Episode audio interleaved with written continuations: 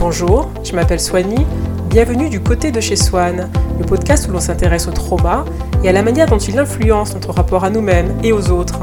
Chaque semaine sera l'occasion de questionner nos évidences et de, pourquoi pas, retrouver la naturalité de notre présence au monde. C'est chaque semaine sur Spotify, c'est parti! Bonjour, bonjour, bienvenue du Côté de Chez Swan pour ce septième épisode. Avant de commencer, j'aimerais remercier les treize mille personnes qui se sont déjà arrêtées du Côté de Chez Swan. C'est assez considérable.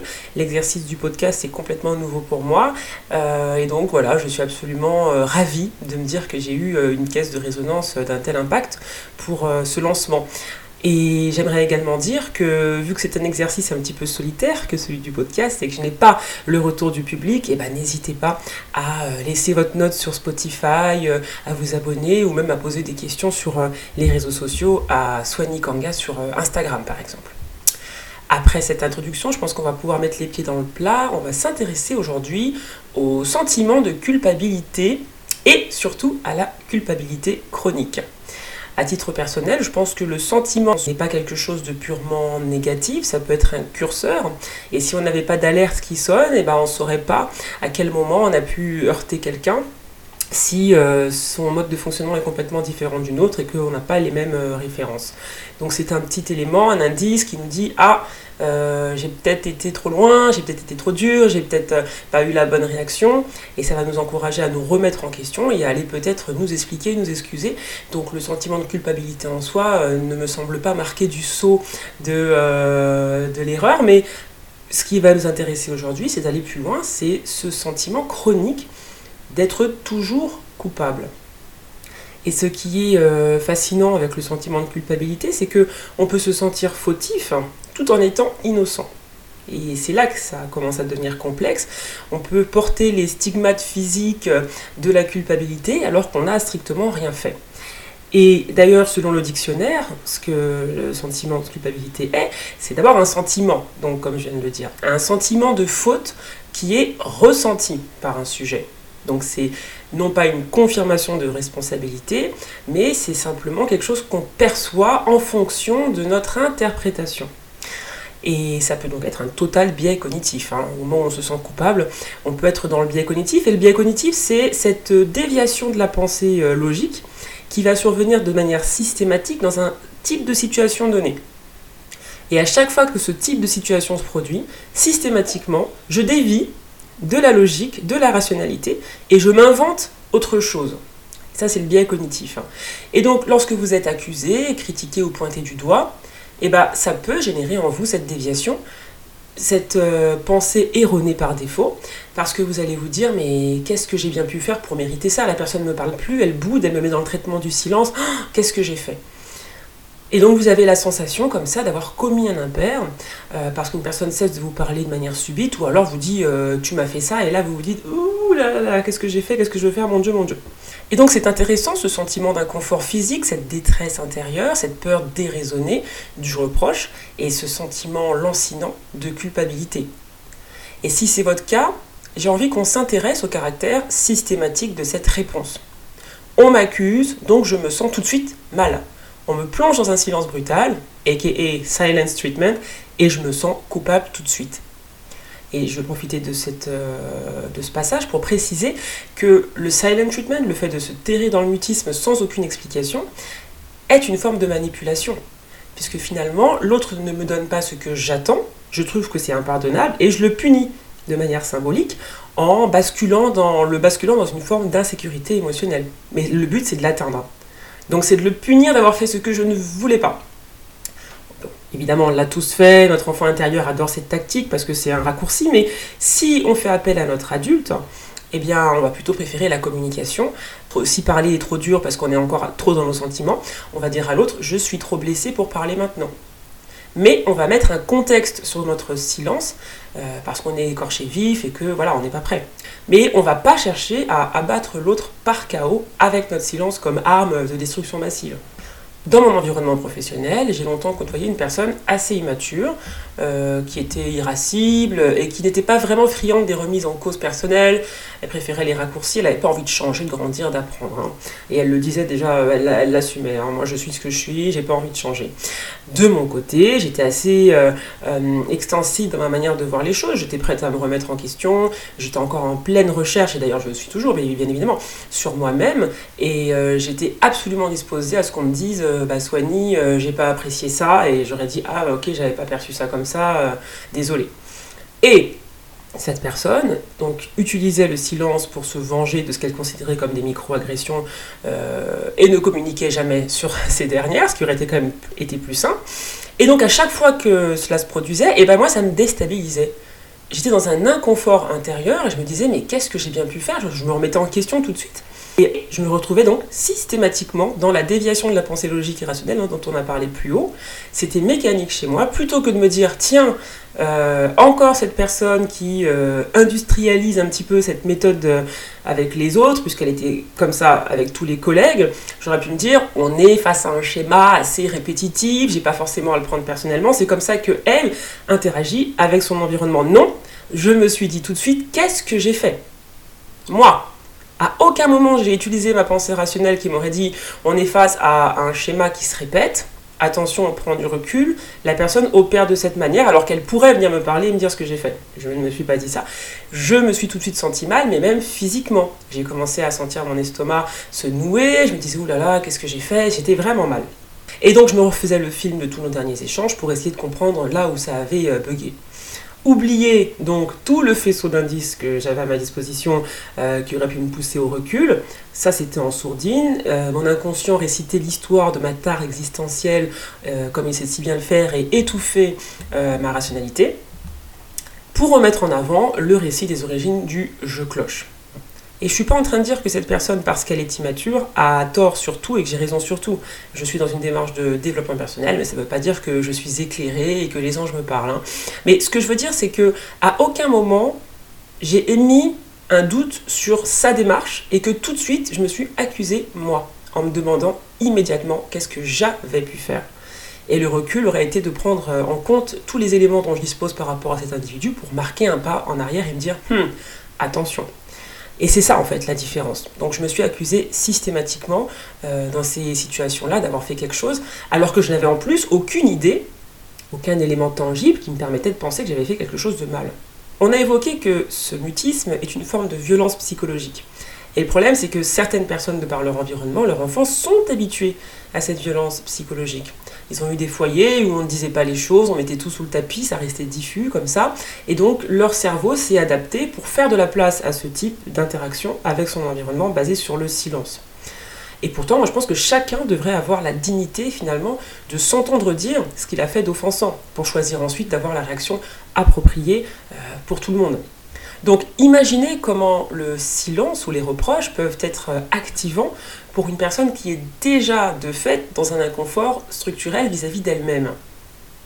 Si elle pense qu'elle est de travers, qu'elle cloche, eh bien à chaque fois que vous allez la mettre comme ça dans un environnement d'incertitude sur sa pertinence à, à exister, sur sa façon d'être, eh bien elle va être euh, complètement déphasée, complètement déstabilisée. Et elle va s'excuser, euh, même si elle ne sait pas exactement ce qu'elle a fait, elle va vouloir corriger la chose et, euh, et aller recoller les morceaux avec la personne qui s'éloigne. Et dans mon, dans mon cas, lorsque je me suis rendu compte que je m'interrogeais sur moi-même en boucle et que j'espérais qu'elle revienne vers moi, eh ben j'ai compris à ce moment-là que j'avais basculé euh, du côté traumatique de la force, que j'étais en mode survie et que ce mode survie avait réduit le champ des possibles dans mon cerveau et que je me mettais à faire quelque chose qui était une reproduction, un mimétisme de mon enfance. Et là, j'ai dit stop. Je me suis, j'ai eu un dialogue intérieur et je me suis dit fuck off. Mais littéralement, c'est vraiment ce que je me suis dit. Je me suis dit, euh, si cette personne a envie de faire des petits jeux psychologiques à la con pour manipuler son environnement, Euh, je vais laisser moi cette colère s'exprimer en disant euh, je ne joue plus en fait, c'est hors de question, j'arrête. Parce que mon cerveau voulait déjà se mettre en mode euh, soumission, abnégation, parce que c'est ce qu'il a toujours fait avec ma mère et dans mon environnement d'enfance, et que l'adulte n'avait absolument pas envie de jouer à cela. Donc finalement, en disant un gros merde, eh ben, je suis sortie de cette espèce de somnambulisme traumatique, de cet état de transe de l'inconscient qui était en train de m'envoyer vers l'abus par familiarité. J'étais en train de me remettre en question pour rien. Si une personne m'en veut pour X raison, je suis disponible pour l'entendre. Je fais comme tout le monde des tonnes d'erreurs, je suis volontaire pour les corriger. Mais si la personne retient ses paroles, donc choisit cette tactique-là de manipulation, je n'ai pas de responsabilité vis-à-vis d'elle. Et il y a également une autre possibilité qui est que parfois tout est dans notre tête.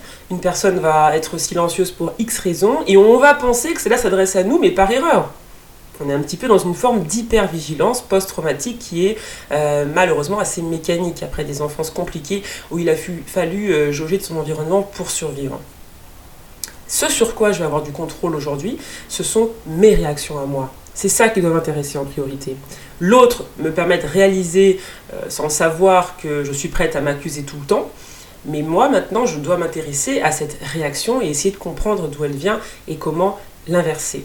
Et donc cet épisode, il a pour but de vous inviter à une extrême méfiance face à certaines de vos perceptions. Parce que oui, notre cerveau est l'un des outils les plus puissants de l'univers, mais en même temps, il est aussi bourré d'erreurs d'interprétation, de calcul, et, euh, et donc il faut marquer une forme de recul par, parfois euh, avec nos réactions les plus spontanées. Nietzsche, par exemple, disait dans Le Gai Savoir, je cite, « Nous ne pouvons pas regarder au-delà de notre angle ». Nous ne pouvons pas regarder au-delà de notre angle. Ce qui veut dire que nos perceptions, nos interprétations ne sont que des hypothèses. Il dit encore dans La Volonté de Puissance, je cite, « Il n'y a pas de fait, seulement des interprétations. » Donc vous voyez, il y a des rapports de force en nous qui nous échappent et l'on pense nos discours comme étant transparents à nous-mêmes, alors qu'ils ne le sont pas, ils sont infiltrés d'interprétations, de perceptions, de calculs erronés. Et qui vous dit au moment où vous vous sentez coupable que euh, finalement vous n'êtes pas victime d'une énorme illusion? Une interprétation, c'est quelque chose qui se trouve dans un cercle, dont on ignore déjà l'existence, et dont il est difficile de sortir. Elle ne peut finalement pas être réellement démontrée si ce n'est qu'une interprétation. Ce n'est pas une certitude. Et d'ailleurs, pour qu'il y ait une interprétation, il faut qu'il y ait un sens multiple possible à donner à la chose. Vous voyez, le, la marge d'erreur, elle est énorme. Et c'est la raison pour laquelle des penseurs comme Nietzsche ou Freud, qu'on a appelés les penseurs du soupçon, voient l'interprétation comme la mise à jour du travail de force inconsciente à l'intérieur de nous. Et donc, pour revenir à notre sujet, quand vous interprétez tout de suite que le coupable, c'est vous, vous mettez à jour les croyances enfouies dans votre inconscient et induisant des variations de la logique sur le thème du « il y a un défaut de fabrication en moi », interprétation. Et c'est pour cela que vous vous sentez coupable, de manière chronique, et non pas parce que vous l'êtes. L'interprétation intervient lorsqu'il n'y a pas d'explication de disponible. Lorsque quelqu'un se terre dans le mutisme, vous n'avez pas d'explication, et donc vous interprétez. Et vous ramenez à vous, vous vous dites, bah, si cette personne se tait, c'est que moi, qui suis toujours coupable par défaut de manière chronique, j'ai fait quelque chose. Waouh! Adieu la logique, adieu la rationalité, bonjour l'interprétation. C'est sûr que là, on n'est pas dans le fait scientifique. Hein. Mais, dès que vous vous mettez à interpréter, surtout après un trauma, eh ben, vous êtes dans finalement l'univers de la pensée limitante euh, sous stéroïde. Parce que ce qui va être remis à la surface, c'est tout votre soubassement, Euh, made in trauma. Pour ma part, j'ai grandi en pensant que quelque chose clochait en moi, comme beaucoup d'enfants euh, victimes de trauma. Hein. Et euh, cette pensée du je cloche m'accompagnait partout, tout le temps par défaut. Et finalement, c'est ce sentiment d'inadéquation qui biaisait mon jugement et qui me poussait à penser que j'avais fait quelque chose de mal à chaque fois qu'une personne se tairait subitement dans le silence ou qu'on me faisait un reproche. J'étais coupable par défaut. Et donc, avec euh, la personne de mon boulot, j'ai fini par me rebeller contre moi-même, euh, contre mon propre cerveau, en lui disant bah, « je ne vais plus tomber dans ton jeu euh, ». Et X, Y, Z peuvent littéralement aller se faire voir. Il y a eu une forme de colère. Et je sais qu'on a beaucoup parlé de respiration, de Wim Hof, et que j'ai fait l'apologie de la relaxation. Mais vu que l'univers et que la vie est finalement complexe et protéiforme, je pense qu'il y a aussi un moment pour une espèce de colère juste qui doit s'exprimer en nous et qu'il y a un temps pour exprimer une forme de révolte intérieure. Et je me suis donc révoltée. Et dans cette révolte, j'ai utilisé le conscient pour re- faire revenir à mon esprit toutes les raisons logiques pour lesquelles je n'avais pas à me mettre dans un état pareil, dans cette situation. Je me suis revalorisée.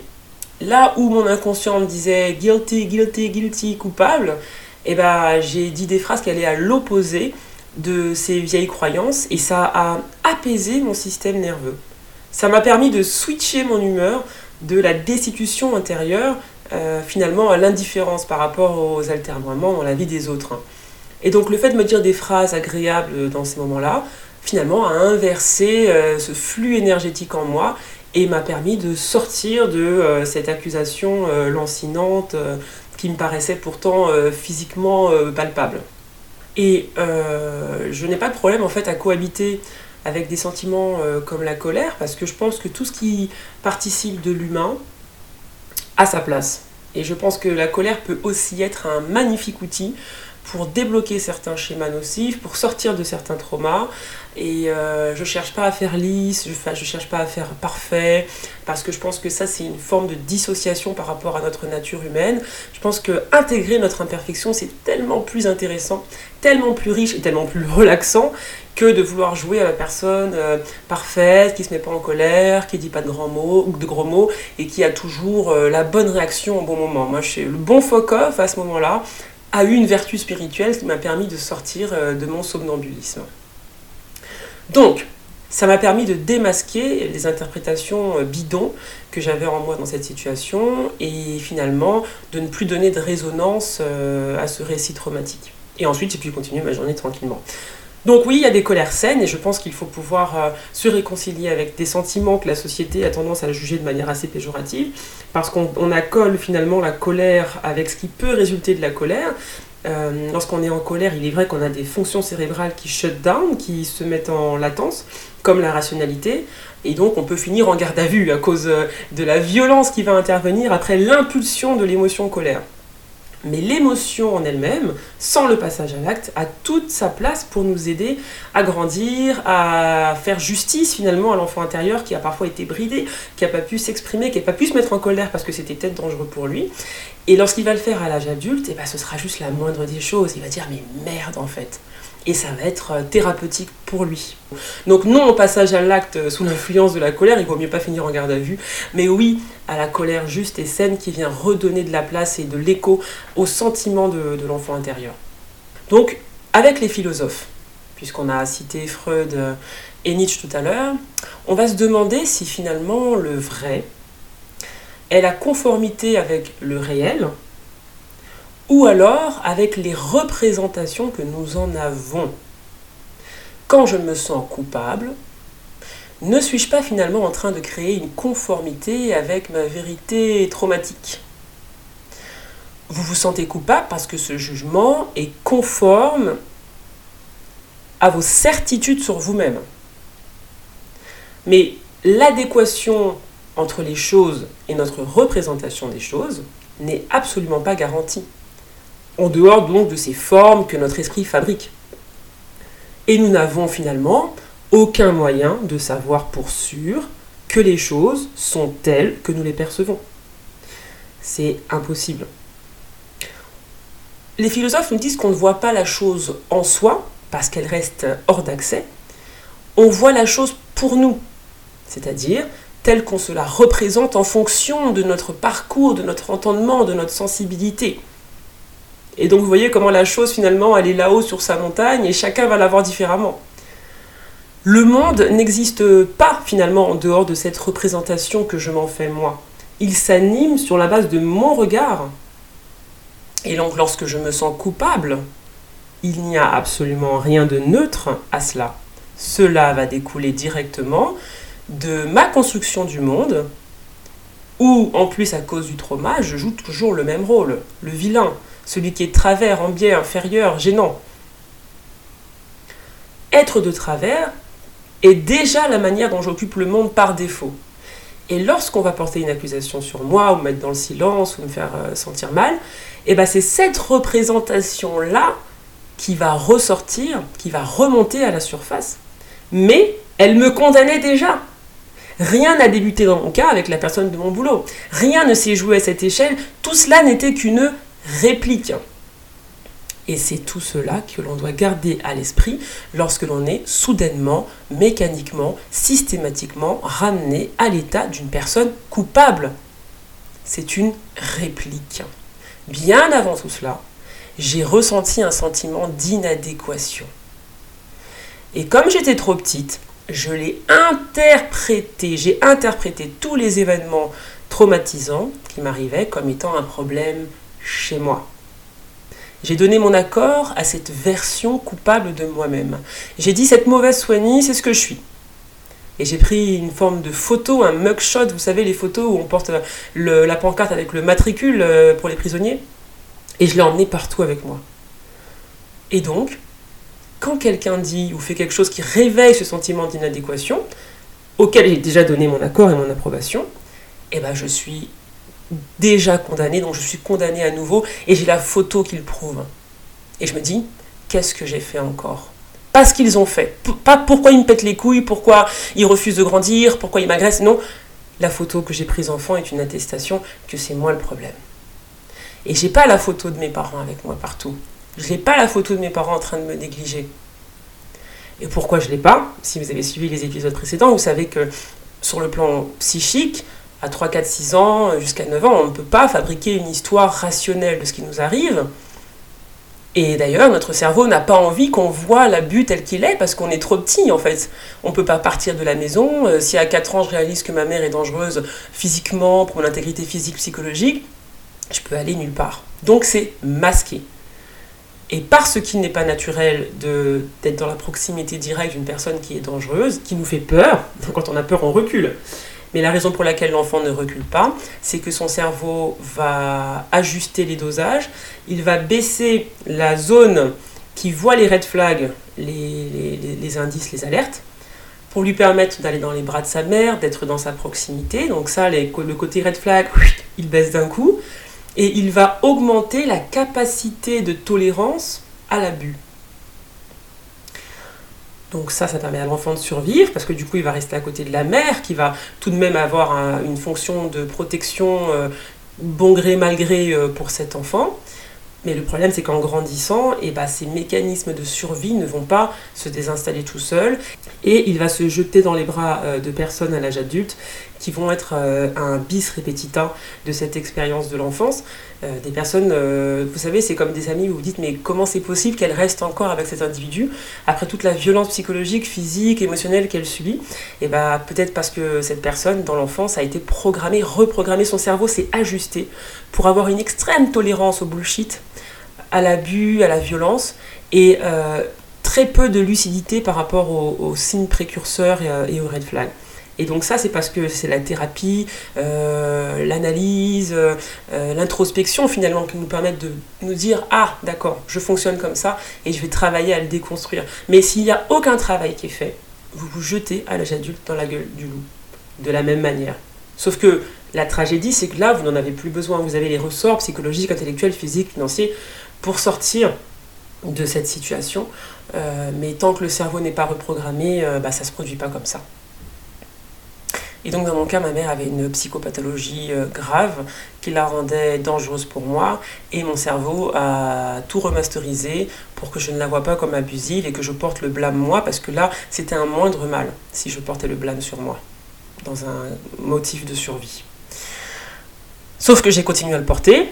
Donc non seulement j'aurais jamais dû le porter de base, parce que je n'étais pas responsable de la maladie psychiatrique de ma mère, mais en plus, je me suis accusée d'un blâme que je n'avais pas apporté. Donc je me suis auto-gaslightée. Et quand on m'ignore, quand on m'accuse, quand on me condamne, tadadadam, je ressors la preuve irréfutable que je suis à blâmer, puisque de toute manière, c'est la photo que j'ai prise lorsque j'étais enfant. Et même si personne ne m'accuse, et même si personne ne me reproche quoi que ce soit, je peux me faire des montagnes de choses complètement dérisoires euh, et attendre finalement qu'on me dise « Ah ben non, non, mais t'inquiète pas, il n'y avait absolument rien », pour ressentir physiquement le soulagement « C'est bon, j'ai rien fait, ok ». Donc vous avez vu, c'est un qui-vive qui sent l'enfance, une fois de plus. Et tant que vous portez sur vous ce mugshot, eh ben, vous allez raisonner avec toutes les situations qui vont pouvoir potentiellement vous mettre en accusation. Parce que finalement, dans cette photo qui est prise dans l'enfance, il y a le, l'enfant intérieur qui s'est convaincu qu'il avait, qu'il avait quelque chose à voir avec ce qu'il a subi quand même. Il est encore un peu convaincu que c'était de sa faute. Et tant que tout cela n'a pas été désarticulé dans un cadre thérapeutique ou quelque chose qui euh, puisse se référer à ça, et bah, il va rester un petit peu convaincu au fond. Et c'est cette conviction extrêmement profonde dans son être qui résonne dans ses accusations factices ou avérées. Et vous allez me dire, bon ok c'est bien beau tout ça, mais on fait comment pour sortir de ce merdier? Ce que je peux vous proposer moi, c'est d'apprendre à refaire connaissance avec soi-même. Ok, vos parents vous ont peut-être dit que vous n'allez rien faire de votre vie, ou alors ils vous ont négligé parce que vous aviez beaucoup de frères et sœurs, ils n'avaient pas le temps, ou alors ils étaient alcooliques ou malades. Mais tout cela a dépeint finalement un tableau péjoratif de vous-même. Et moi, ce que j'ai envie de dire, c'est « Et si vous repartiez à la conquête de qui vous êtes ?» Mais en repartant de zéro. Et si vous appreniez à vous connaître comme si c'était la première fois qu'on vous présentait cette personne devant vous? À la poubelle les biais cognitifs, à la poubelle les mensonges de l'inconscient qui puent la défaite, on prend une page blanche, littéralement, et on écrit ce que l'on voit de soi, sans jugement. Parce que ce jugement sur nous-mêmes, vous avez vu comment il n'a rien de neutre. Interprétation de perception sur la base de comment mon père, ma mère, mon frère, ma soeur, quand j'avais huit ans, m'a parlé, et puis dans mon cerveau de huit ans, je me suis dit, ça doit être parce que je suis nulle, mais en fait parce que l'autre elle est mieux, bla bla bla bla. On ne peut pas se baser aujourd'hui sur l'interprétation d'un petit loulou qui a fait ce qu'il a pu pour survivre à huit ans. À son niveau, il a fait ce qu'il a pu, son cerveau a réagi comme le cerveau d'un humain réagit dans une situation d'abus. L'adulte est là et il va se brancher à la suite de l'histoire pour finalement lui redonner de la lucidité, de la rationalité, de la distance et sortir des biais cognitifs. Donc on va créer une zone zéro jugement sur ce papier. Et qu'est-ce que je marque? Je vais marquer tout ce que je vois sur moi. Ça donne quoi? Bah, je peux marquer, par exemple, je remarque que je suis mal à l'aise dans un, dans un environnement chaotique et bruyant. Je suis vite surmenée. Et je ne vais pas mettre le jugement de « oh là là, t'es une victime, t'es une chochotte, blablabla ». Je vais mettre « je suis hypersensible au bruit et à la foule, par exemple ». Et donc le besoin, parce que l'idée de décrire, c'est de répondre au besoin logique de, qui vient ensuite, ça va être pour moi de favoriser les environnements qui vont garder un système nerveux chez moi apaisé. Je ne vais pas juger que j'ai raison ou tort d'être hypersensible au bruit, à la lumière, au, hein. Je vais me dire « je le suis ». Ça, c'est un fait. Maintenant, qu'est-ce que je peux faire pour répondre à cette particularité? Me protéger en favorisant autant que possible des environnements calmes qui me permettent de me sentir en sécurité. Pareil, si je me sens euh, hyper activée lorsqu'on crie dessus, lorsqu'on est en colère, euh, parce qu'il y en a qui ne sont pas activés, il y en a qui adorent euh, la, la, la, la réaction frontale des autres, ils aiment le fight, ils y vont, ils y vont, c'est comme ça qu'ils interagissent et c'est très bien pour eux parce que ça ne les dérange pas. Mais moi, qui suis sensible, lorsqu'on va me crier dessus, me parler fort, me bousculer, ouf, j'ai mon enfant intérieur qui va dire m'aider, m'aider, m'aider, et je vais pas me juger à ce moment-là d'avoir besoin qu'on me parle calmement, avec respect, je vais dire c'est moi. Et donc, je vais, tant bien que mal, m'entourer de personnes qui vont raisonner avec cette façon que j'ai d'être au monde. Et il y en a qui ne savent même pas en fait que c'est possible de, d'ajuster son environnement avec sa sensibilité, parce que comme ils n'avaient pas la possibilité de le faire enfant, ils se disent qu'on n'a jamais la possibilité de le faire. Si on me crie dessus, je dois prendre sur moi. Si, c'est pas, si j'ai un environnement qui ne va pas du tout avec qui je suis, c'est moi le problème. Vous voyez? Alors qu'en se disant qu'il n'y a pas de problème et que c'est juste une particularité, je vais m'autoriser la disruption de mon environnement en éloignant littéralement ce qui est activant pour moi parce qu'aujourd'hui, en tant qu'adulte, j'ai le droit de le faire. Je ne vais plus me mettre un mugshot, je ne vais plus m'accuser d'être insensible, hypersensible, blablabla, fragile, victime, tout ce que vous voulez, vicose même. Euh, non, je vais me dire, je fonctionne de cette manière et c'est ok. Et donc, parce que je suis sensible, je ne vais plus m'entourer de personnes brutales, froides, indisponibles émotionnellement, qui vont me pousser à avoir de la honte vis-à-vis de ma façon d'être en me disant « oh, t'es trop sensible, t'es trop ceci ». Si j'ai des gens qui me disent ça, j'ai le droit de me poser des questions. Parce que finalement, le trop ceci, pas assez cela, n'est qu'une évaluation, une interprétation sur la base de leur propre ressenti, de leur propre histoire. Leur espèce de sagesse de seconde, troisième main n'est pas forcément un élément rationnel à prendre en compte. On est trop ou pas assez seulement en fonction d'un jugement et donc d'une personne avec ses propres erreurs de calcul. Mais sinon, nous, à la base, on existe, et c'est cette façon d'exister qu'on va honorer. Si je suis empathique, je vais me dire, ok, je passe ma journée à absorber un milliard d'émotions, je peux pas mettre un off, je suis comme ça. Et bien, pour euh, m'accompagner dans cette empathie, je vais me réserver des espaces, des moments dans la journée où je serai toute seule et où je vais pouvoir décuver de ce trop-plein d'émotions. Mais c'est pas forcément des qualités hein, qu'on peut mettre sur la feuille, on peut mettre, oh là là, je suis colérique. Et donc, qu'est-ce que je peux faire pour répondre à cette colère qui s'exprime en moi, peut-être parce qu'elle n'a pas pu s'exprimer lorsque j'étais enfant, et comment je peux l'exprimer de manière saine, sans euh, euh, défoncer euh, des voitures, euh, brûler euh, quoi que ce soit, non mais juste exprimer cette colère sans la violence qui peut être attachée avec. Et donc là je vais choisir ce qui va pour moi, écrire dans un journal, pratiquer la respiration, faire du sport, sortir avec des amis, tout ce qui peut m'apaiser finalement va être noté sur ce papier parce que moi je sais que par rapport à ma colère, j'ai besoin de tel environnement pour pouvoir exprimer cette réalité de moi sans jugement. Si je suis dépendante affective, je vais me dire, j'ai besoin de me reparenter. J'ai eu des carences avérées. Il n'y a pas de honte à être dans un état de dépendance aujourd'hui, vu que c'est ce que j'ai vécu enfant, il m'a réellement manqué quelque chose. En revanche, je vais aujourd'hui noter tout ce qui peut calmer ces crises où je me sens seule, où j'ai besoin d'un amour inconditionnel et où je vais aller dans la relation en pensant que ça va y répondre alors que pas du tout. Si j'ai un T D A H, par exemple, c'est mon cas, et ben, je vais me dire, plutôt que de m'accuser de mes longues périodes d'apathie, de procrastination, de désordre, et ben, je vais embrasser la spécificité de mon cerveau et je vais essayer de créer un environnement qui est adapté à mon T D A H et non pas essayer de m'adapter moi à un environnement comme si je n'avais pas de T D A H. C'est ce que j'avais à dire sur le sujet de la culpabilité chronique. Euh, oui, bah, l'épisode se termine, il est déjà long, hein, trente-deux minutes. Je pensais que le livre, le format du livre allait être un format suffisamment exhaustif pour euh, parler du sujet, épuiser le sujet du trauma, et je me suis rendu compte que non, je pensais que le podcast allait être une solution idéale, mais c'est vrai qu'au-delà de trente minutes, euh, ça reste quand même assez chronophage, et donc je suis en train de, d'envisager l'idée de mettre sur pied un programme de coaching qui serait un accompagnement euh, presque sur mesure pour répondre à des problèmes spécifiques liés à euh, des enfances euh, compliquées. Donc euh, je finirai par trouver le format le plus exhaustif pour épuiser tous ces sujets. Mais en attendant, moi je vous donne rendez-vous la semaine prochaine du côté de chez Swan. Bonne semaine.